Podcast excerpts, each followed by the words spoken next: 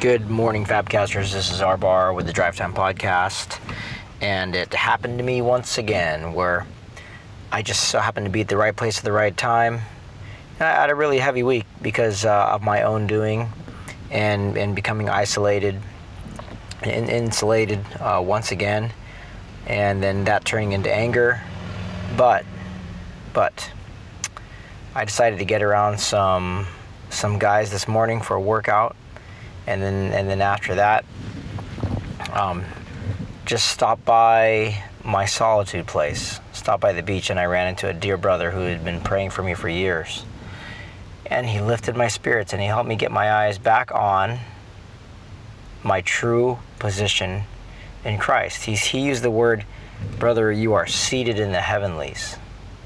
You are seated in the heavenlies. So, um, yeah, it's just good to get out.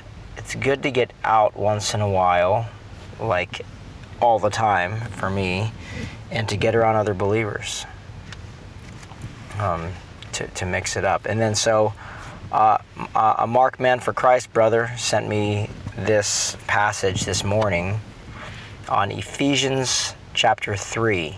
Um, and he sent me an awesome version called the message version but ephesians 3 14 through 19 reads like this.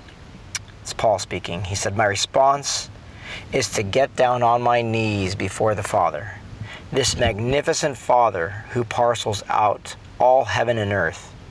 I ask him to strengthen you by his spirit not a brute strength but a glorious inner strength that christ will live in you as you open the door and invite him in. And I ask him that with both feet planted firmly on love, you'll be able to take in with all followers of Jesus the extravagant dimensions of Christ's love. Reach out and experience the breadth, test its length, plumb the depths, rise to the heights, live full lives, full in the fullness of God. I thought that was so amazing.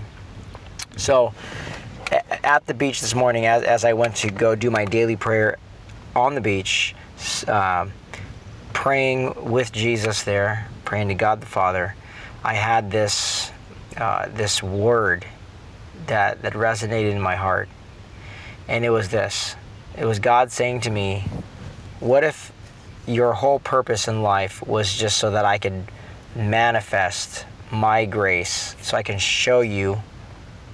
Uh, the, it was, what if your whole life exists just to be a display of God's grace? That's what it was. Ryan, what if your life only exists to be a display of God's grace? So, and I'm okay with that. Whatever that means whatever that means. If, if people look at me and they go, man, God is gracious, look at that guy. That guy has received a lot of forgiveness, daily forgiveness. He messes up daily. Man, he, he took his blue chip from Celebrate Recovery and uh, he needs to get another one and another one. And he keeps failing. God is so gracious. If that's what my life is, then I'll take it. I don't want to be a display of look how awesome I am. I want to be a display of look how look how gracious and patient God is with that man. I want some of that grace. I want some of that patience of God.